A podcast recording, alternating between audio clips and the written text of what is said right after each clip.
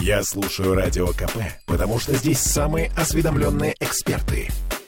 И тебе рекомендую.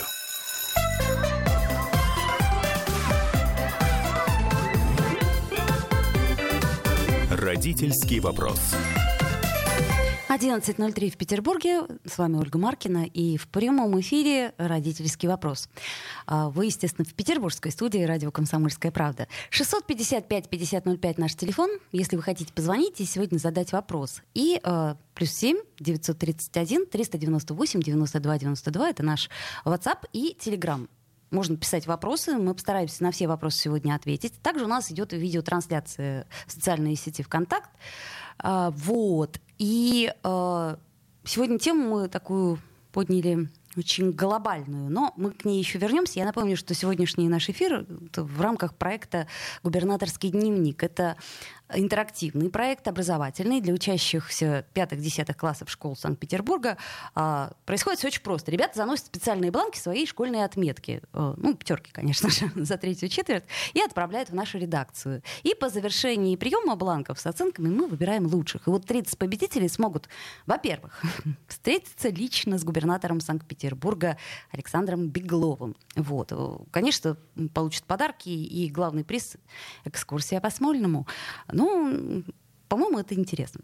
Вот. А еще параллельно для школьников мы проводим лекции по истории, культуре, профориентации, финансовой грамотности. В общем, мы все эти материалы потом будем публиковать в газете и на сайте «Комсомольской правды» в Санкт-Петербурге. И сегодня в рамках всего вот этого у нас в гостях прекрасный человек. Директор школы 619 Ирина Байкова. Ирина, здравствуйте. Доброе утро.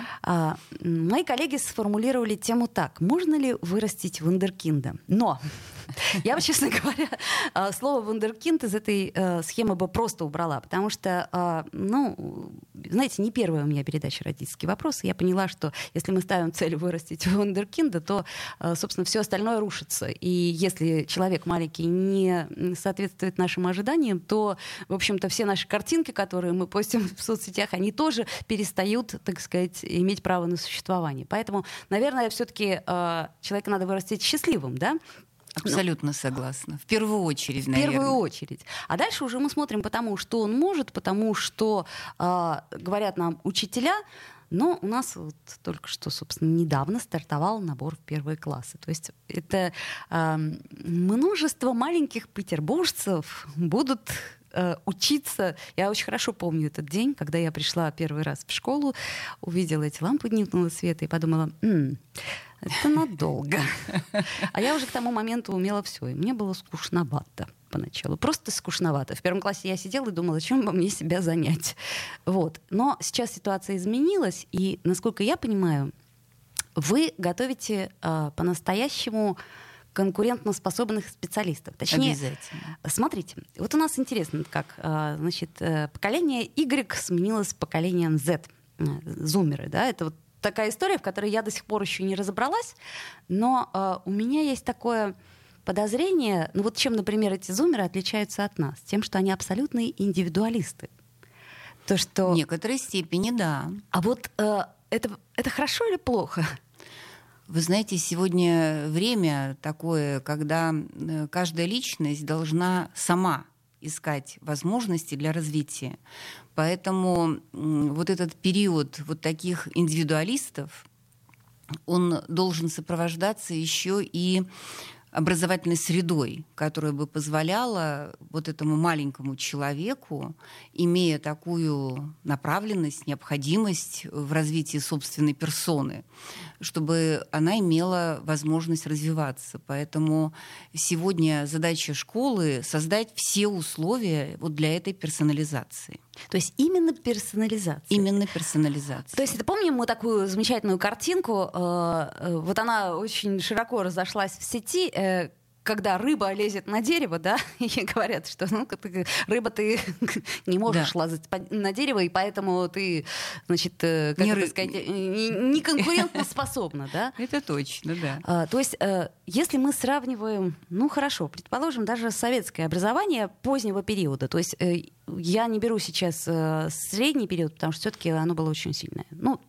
прям скажем. Сильная, конечно. Вот. А дальше, когда начал разваливаться Советский Союз, то там вот пошли всякие косяки совершенно непонятные. То есть учителя истории не знали, что говорить по истории, и выросло в результате поколение, которое... Такое время неопределенности, да, в некоторой степени, но зато это время породило, я бы сказала так, очень большое количество экспериментальных школ, которые шли своим авторским путем, и тем не менее сегодня эти авторские школы, которые родились в то время, в 90-е, являются флагманами образования. То есть и так за получилось, ними, да? Так получилось. Время перемен, оно не всегда плохое. Оно иногда... Оно никогда не плохое, если видеть в этом времени перемен возможностей для развития, для роста, для нахождения каких-то новых шагов, да, новых возможностей. Это правильно, да, это так.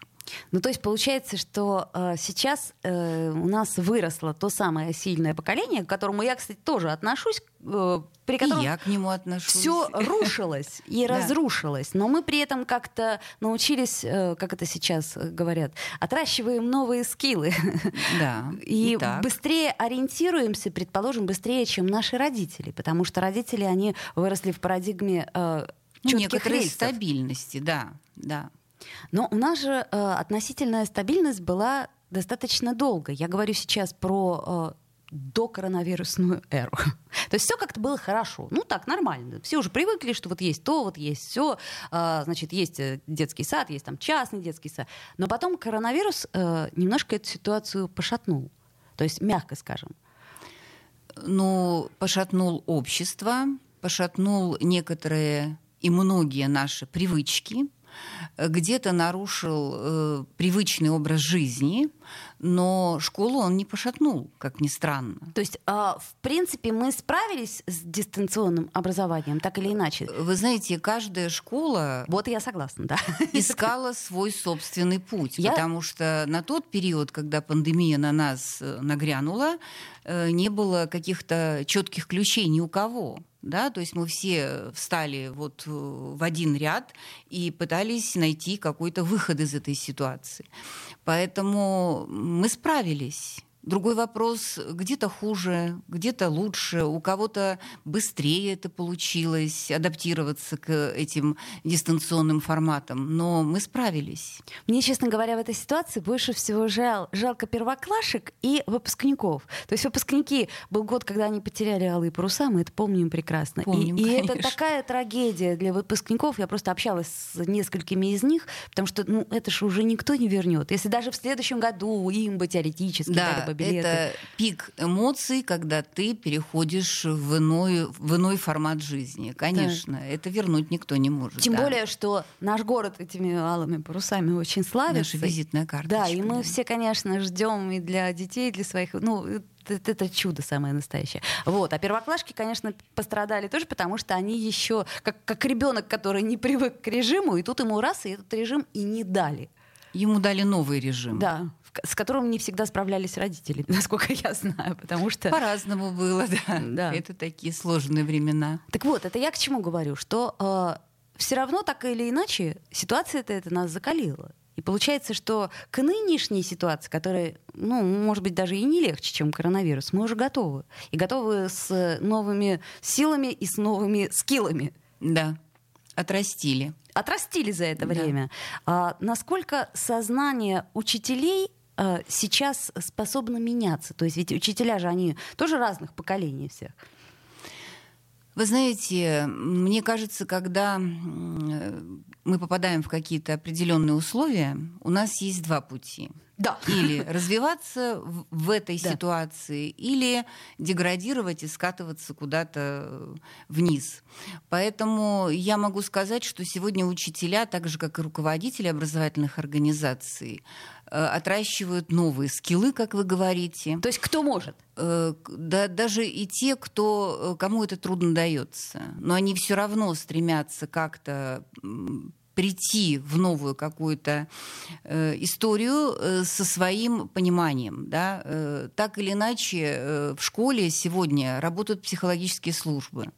И если у учителя возникает какая-то проблема, то обязательно учитель идет туда, где ему могут помочь. Хотя и психологам тоже непросто, потому что идет сегодня очень мощная лавина запросов.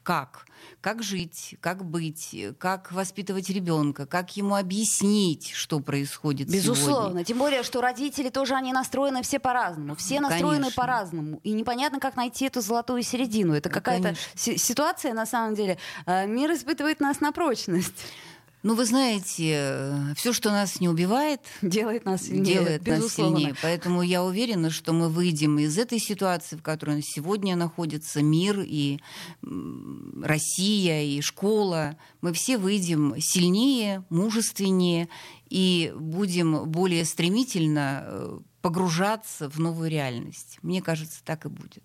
Ну, хотелось бы, по крайней мере, в это верить. И, собственно, как вы правильно сказали, 50/50. Либо выплывешь, либо не выплывешь. Да. Другого пути нет. Я напомню, что мы в прямом эфире, и что нам можно писать вопросы под трансляцией, если они есть. И можно, конечно, нам звонить по телефону 655-5005, если вы действительно хотите высказаться. Также у нас есть Telegram, WhatsApp, +7 931 398 92 92. И напомню, что у нас в гостях директор школы номер 619 Ирина Байкова. Давайте мы сделаем небольшую паузу, после нее вернемся в эфир, но трансляция, конечно же, ВКонтакте продолжается. Родительский вопрос. Я слушаю «Комсомольскую правду», потому что Радио КП – это корреспонденты в 400 городах России. От Южно-Сахалинска до Калининграда. Я слушаю Радио КП и тебе рекомендую.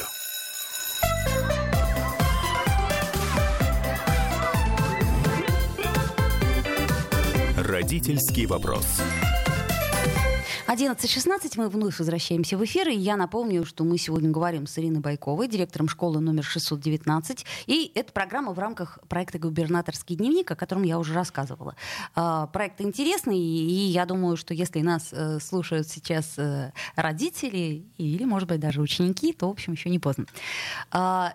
Давайте все-таки про вашу школу поговорим. То есть, насколько я понимаю, в рекламе-то она не нуждается, потому что у вас, как говорится, свободных мест нет. Но, тем не менее, я так услышала от вас, что с 2 лет у вас дети. Да, мы вот поподробнее об этом. Имеем образование от дошкольной ступени. У нас ребята обучаются с 2 лет и...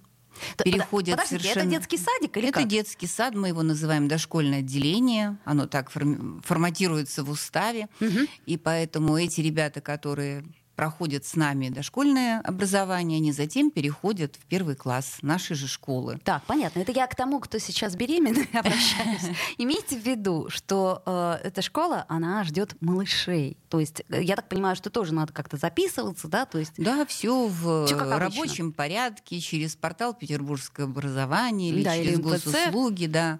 И вот этот опыт такого бесстрессового обучения, бесстрессового перехода из одной ступени дошкольной в начальную школу дает очень такой высокий моральный уровень ответственности, потому что вы представляете себе, ребенок находится в одной среде, в одной образовательной среде, ну, условно говоря, там 16 лет. И наряду с семьей школа берет на себя обязательство вырастить человека. Это чрезвычайно ответственно. И мы именно поэтому до максимума расширяем свои образовательные возможности. Поэтому у нас в школе есть и лицейские программы, и гимназические программы. 1 сентября 2021 года мы открыли кадетское образование. У нас есть класс кадетов. И он будет... Подождите, ничего себе! Там только мальчики. Или... Нет, у нас есть и мальчики, и девочки. То есть кадетские классы у вас тоже есть. Я знаю, что эта история очень востребованная. А, кстати, в связи с чем она настолько востребована? Вот мне просто интересно. Да, я уже отвечаю на вопросы родителей, как будет складываться образовательная программа. И он востребован, этот профиль, именно потому, что здесь не только знание имеет значение для ребенка. Здесь очень много спорта, Здесь очень много патриотического воспитания. Я так понимаю, что там есть какие-то требования изначальные по здоровью. Обязательно. То есть группа здоровья должна быть, как сказать, основная. Обязательно первая. И поэтому родители, когда выбирают этот профиль, они должны понимать, что ребенок будет тотально загружен с утра до вечера. С утра у него общая программа, общеобразовательные предметы, затем у него спортивная кафедра, затем у него есть еще всевозможные классные часы и мероприятия патриотической направленности. Но я за этот год могу совершенно быть уверенной в том, что ребята все находятся на своем месте, вот за редким исключением. У меня вопрос такой детский. Помните, было такое замечательное произведение Элеонор Портер «Полианна». И она, когда приехала к тете, она, узнав о всем расписании, которое тетя для нее составила, она сказала: «Когда я буду жить? Когда они будут жить?» Ну, правда. Так вот, они живут этой жизнью, которая им предложена, и там очень много есть того времени, которое они в занятиях, в расписании занятий, которые они используют для собственной жизни. Они поют, они танцуют, впереди у нас кадетский бал, и они занимаются, наши ребята, кадеты, этим с удовольствием. Более того, сейчас вот эту историю с балом, с подготовкой к балу, в нее втянулась вся школа. И мальчики, и девочки, и да? Мальчики, и девочки. И все танцуют, и даже когда нужно приехать к 8 часам утра, не доспать, они все приезжают для того, чтобы в спортивном зале репетировать. Поэтому это жизнь. И они ее выбрали. И но это они же маленькие, они же еще не готовы выбирать. Они готовы выбирать. Готовы? Из множества полезных вещей они выберут и умеют выбирать одно полезное дело, которое им по душе. Я считаю, что ребенок должен быть занят. У них не будет тогда, любимым делом, конечно же, тогда не будет возможности думать про что-то другое, про что не нужно думать. Ну, есть такая, и делать, тем более. Есть одна из теорий, что, в принципе, ребенка надо занять, и тогда он не будет шариться по подворотням. Ну, это условно, как нам тогда в детстве говорили. Но при этом я помню свое детство и помню, что, несмотря на то, что там я, условно говоря, из хорошей семьи, но мы лазили по стройкам. Мы, извините, ели смолу. Битум, например. Ну, вы знаете, сейчас нет таких возможностей. Я понимаю, но просто мне кажется, что благодаря этому мы приобрели некое бесстрашие и некая возможность у нас есть выступить ва-банк в какой-то истории. Преодолевать что-то, А мы не боимся того, что в закрытой структуре, я имею в виду сейчас, что мы закрываем ребенку все расписание, мы не боимся, что они не смогут... выйдя из этого, принимать решения самостоятельно. Вы знаете, я просто спрашиваю. Я не думаю, что они будут чего-то страшиться. Все зависит, конечно же, от образовательной организации, в которой ребенок обучается. Безусловно. Я так скажу. Нет, тут как бы надо выбирать и родителям тоже. Да, потому что сегодня для школы, а следовательно и для ученика этой школы, открыты абсолютно все двери города. Сегодня наша школа не замыкается внутри стен. Мы сотрудничаем с Академией талантов, где открыто множество студий. Сегодня мы работаем с Кванториумом. Мы водим туда детей. Там они тоже выбирают то дело, которое им по душе. Ну, вы сейчас уже говорите о профориентации. Я бы не сказала, что это профориентация. Это предложение к развитию.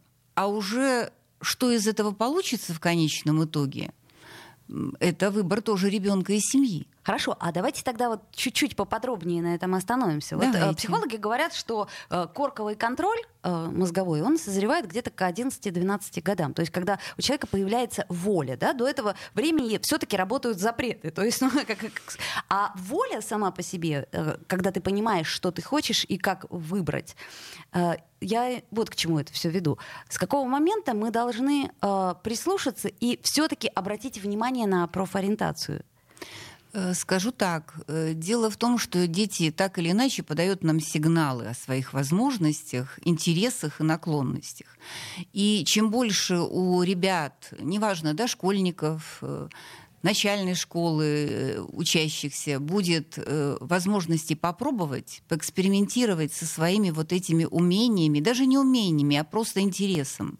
Если будет предложен весь спектр, как я уже сказала, и школы, и той же Академии талантов, и Кванториума, и чего у нас только в городе нет, центров творческого развития, то к 12 годам и учителя или воспитатели, и родители, и сам ребенок точно увидит, где у него есть вот этот интерес повышенный. А вот да? В данном случае что важнее, повышенный интерес или способности? Или эта история, она каким-то образом пересекается?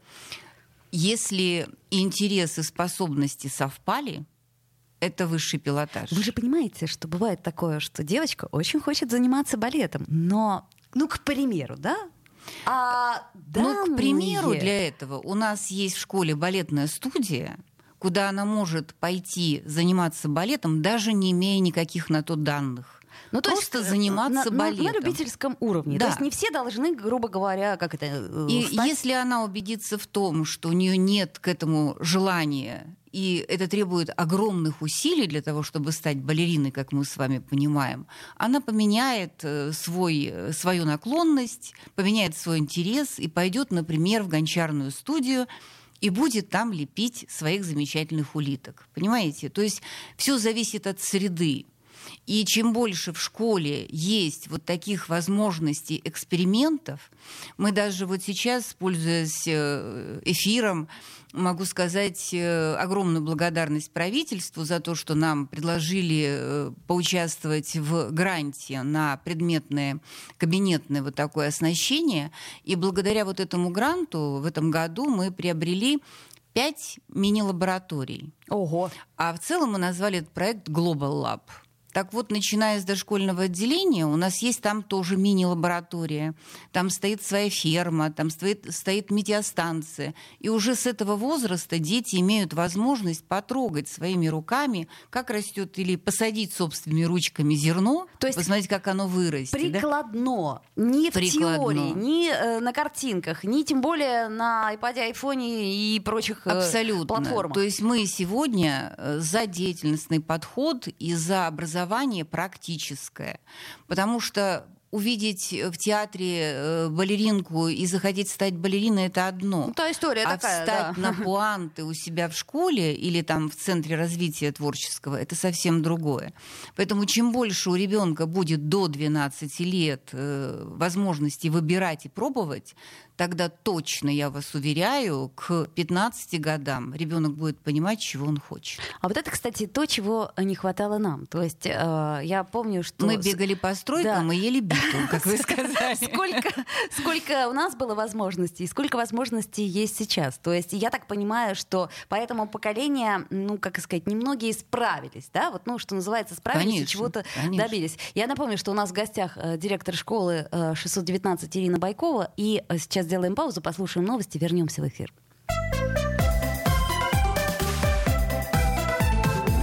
Родительский вопрос. Я слушаю Радио КП, потому что здесь самые осведомленные эксперты. И тебе рекомендую.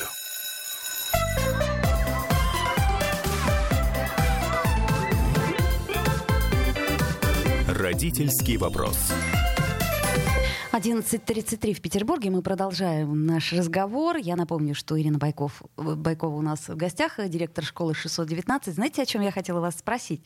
Я вдруг вспомнила о том, что до недавнего времени вот эти самые зумеры, да, поколение Z, они очень многие мечтали стать инстаблогерами. Зарабатывать нереальные деньги, потому что у нас же есть такие примеры. Есть, конечно, их много. Они есть, по крайней мере. Совершенно непонятно, 16-летний человек, да, в красивой майке, миллионер. Да ладно, чего уж там скрывать, миллиардер. И у многих, людей с маленьких, с неустойчивым вот этим вот ориентационным ориентиром, я бы так сказала, извините за тавтологию, у них вот на эту тему очень сильно, слюна-то потекла. И что мы можем вот этому противопоставить? Я, кстати, даже рада, что сейчас Инстаграм попал немножко под запрет. Тогда закрылся. По-честному, чего ж там скрывать, закрылся, да? То есть все те программы, которые блогеры вели, они сейчас не имеют права на существование, потому что я напомню, что Инстаграм — это запрещенная сеть в Российской Федерации, она приравнена к экстремистской. Хорошо это или плохо? Ну, вы сказали, сделали вывод, что это хорошо, что сеть закрылась. Мы не можем там сейчас, во-первых, наблюдать, как эти блогеры работают, да? Смотреть за красотой, да? Яхт и прочего. Да, и соблазняться тем самым. Но мы же понимаем, что закрылся Инстаграм, это не значит, что этого в мире нет. Безусловно. Но у нас появилась такая ниша для того, чтобы у нас, я имею в виду у семьи, у школы, чтобы эту нишу заполнить.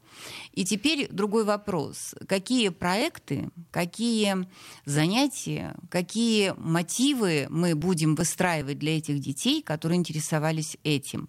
Да, вот. Подождите, ведь наверняка даже среди учеников вашей школы, практически, 80% был тот самый аккаунт. Да, конечно, был. И, естественно, они все там переписываются в этих чатах, и они же, наверное, много потеряли. Вы знаете, если мы хотим от чего-то отучить ребенка, мы должны что-то ему дать взамен. Например, от Макдональдса. Знаете, тут за нас решили. Я скажу, что мы делаем. Мы делаем, например, в нашей столовой мини-бургеры. С нашей котлеткой. И наггетсы делаем. Мы понимаем, что это самый экологичный продукт, который мы можем сегодня предложить ребенку.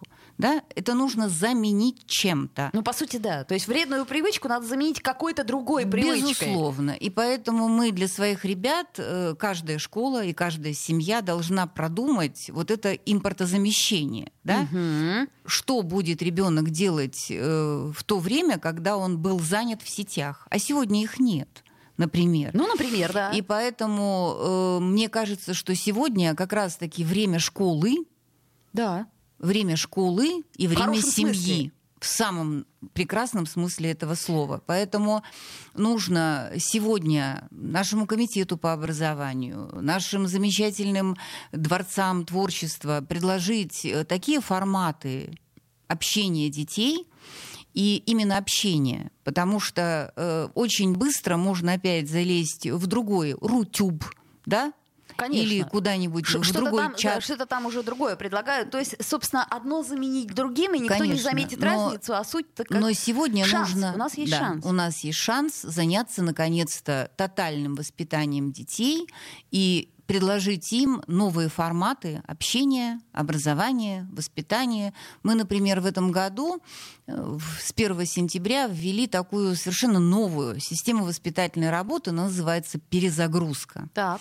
И вот первую четверть мы занимались скрепкой. Скрепка — это формирование команд, умение взаимодействовать, работали психологи. Причем в каждую из этих игр, которая организовывалась на территории школы, были вовлечены педагоги и родители. Я вам хочу сказать, что это просто сильнейшая вот такая практика, когда в школу приходит педагог, не только педагог, но и приходит родитель, и он в своем статусе профессиональном поднимает себя в глазах своего собственного сына или дочки. Это хорошая история.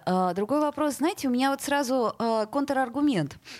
Мы, родители, привыкли к тому, что мы работаем, и сейчас мы работаем не так, как работали наши родители, а просто работаем, да, то есть как во всем цивилизованном мире совсем. Mm-hmm. И в каком-то смысле мы ребенка отдаем на аутсорсинг, то есть...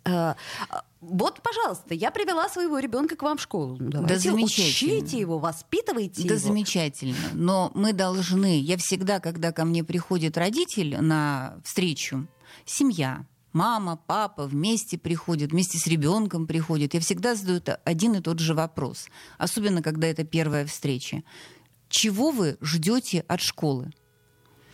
Какие у вас обязанности? так. по отношению к этому ребенку, и что вы отдаете на аутсорсинг. Так, да? Подождите, но они же разные, да, ожидания наверняка? Они абсолютно разные у всех, и все, конечно же, говорят, что мы хотели бы, вот тут нам нужно много дополнительного образования, чтобы он был занят. Да-да-да. Мы хотим много образования там, основного общего, чтобы Да-да-да. Был повышенный уровень. Кто-то желает, там, чтобы он спортом занимался.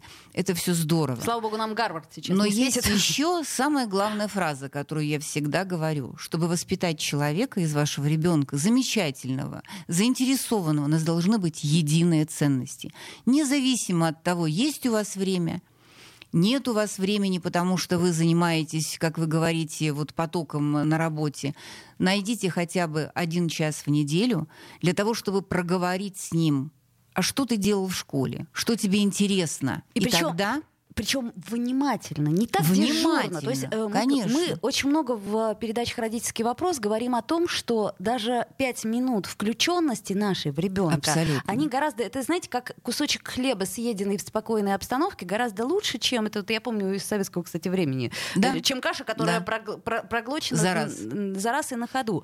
Тут я с вами, конечно, полностью согласна, но то есть получается, что кто-то мне говорил об этом, по-моему, Дима Зицер говорил о том, что, по сути, у нас есть разное образование сейчас. И рынок, извините, огромен. Что я так об этом говорю, но, тем не менее, это рынок образовательных услуг. Он перенасыщен самыми разными услугами по тем понятиям да. еще. И каждый должен понять для себя, родитель, то есть действительно, чего он хочет. Вот меня в этой истории во всей немножко беспокоит воспитательная функция, которую, получается, что родители на себя не берут, потому что они как бы работают, а школа на себя не может взять, потому что там же много их. Вы знаете, я хочу сказать, что вообще такого понятия, как воспитание, не существует. Есть модели жизни, да? Жития. Вот от того, какую модель демонстрирует семья, да. успешных, энергичных, добрых, порядочных, вот такую модель будет впитывать в себя и ребенок. Но он успех будет... не есть тождественно порядочности. Нет, конечно, но тем не менее никто не отменял морально-нравственный безусловно, статус человека. Безусловно, да? И конечно. Поэтому в зависимости от того, что будет транслировать семья и какая будет образовательная и воспитательная среда школы, какие будут учителя, какой будет руководитель этой образовательной организации. И если эти модели совпадают, семья очень энергичная, очень увлеченная жизнью, да? Прежде всего своей жизнью, своей да? собственной это жизнью, конечно. И если в школе тоже вот такая бурная, кипучая жизнь, то тогда ребенок выходит абсолютно удовлетворенным человеком, резонанс своим собственным вот этим мироощущением. А если и там квёло в семье, и если в школе ничего так себе, да, ну пришел, ну ушел, и тебя никто там и не заметил, может быть, то тогда и человек вот таким вырастает, квёлым. Но, к сожалению, мне очень грустно это констатировать, но если измерять среднюю температуру по больнице, то у нас много такого.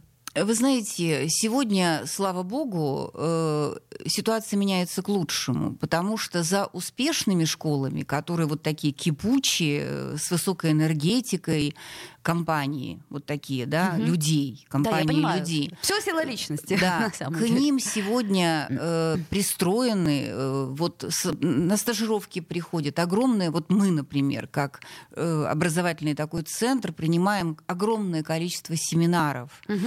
И люди, которые заходят к нам в школу и видят, что есть другая жизнь, и по-другому можно строить отношения с ребенком, и по-другому можно строить с родителем свои отношения, они так или иначе обучаются. Им тоже хочется так. И конечно, безусловно. Вот вы рассказываете, и мне хочется так. И я уверена, что придя в свою школу, вот этот учитель, этот руководитель образовательной организации, он захочет что-то поменять. Потому что да? это абсолютно возможно, и это работает. Понимаете? Вот мне очень важно услышать это от человека, который действительно эмпирическим путем к этому пришел. Только что работал Санкт-Петербургский международный образовательный форум. Полминуты у нас осталось, к сожалению. Он принес столько пользы и тем, кто успешен, и тем, кто стремится к успеху. Ну, дальше поговорим об этом. Слушайте, я, к сожалению, наше время подошло к концу, вот так вот пролетело, как урок, очень быстро. Я очень рада, что вы пришли, и я так понимаю, что очередь у вас вырастет еще больше. Спасибо. Ирина Байкова, директор школы номер 619. Это, во-первых. Во-вторых, я напоминаю про губернаторский дневник, интерактивный образовательный проект для учащихся 5-10 классов, и вы можете все еще принять в нем участие. С вами была Ольга Маркина. До встречи, друзья. Родительский вопрос. Попов изобрел радио, чтобы люди слушали «Комсомольскую правду». Я слушаю радио КП и тебе рекомендую.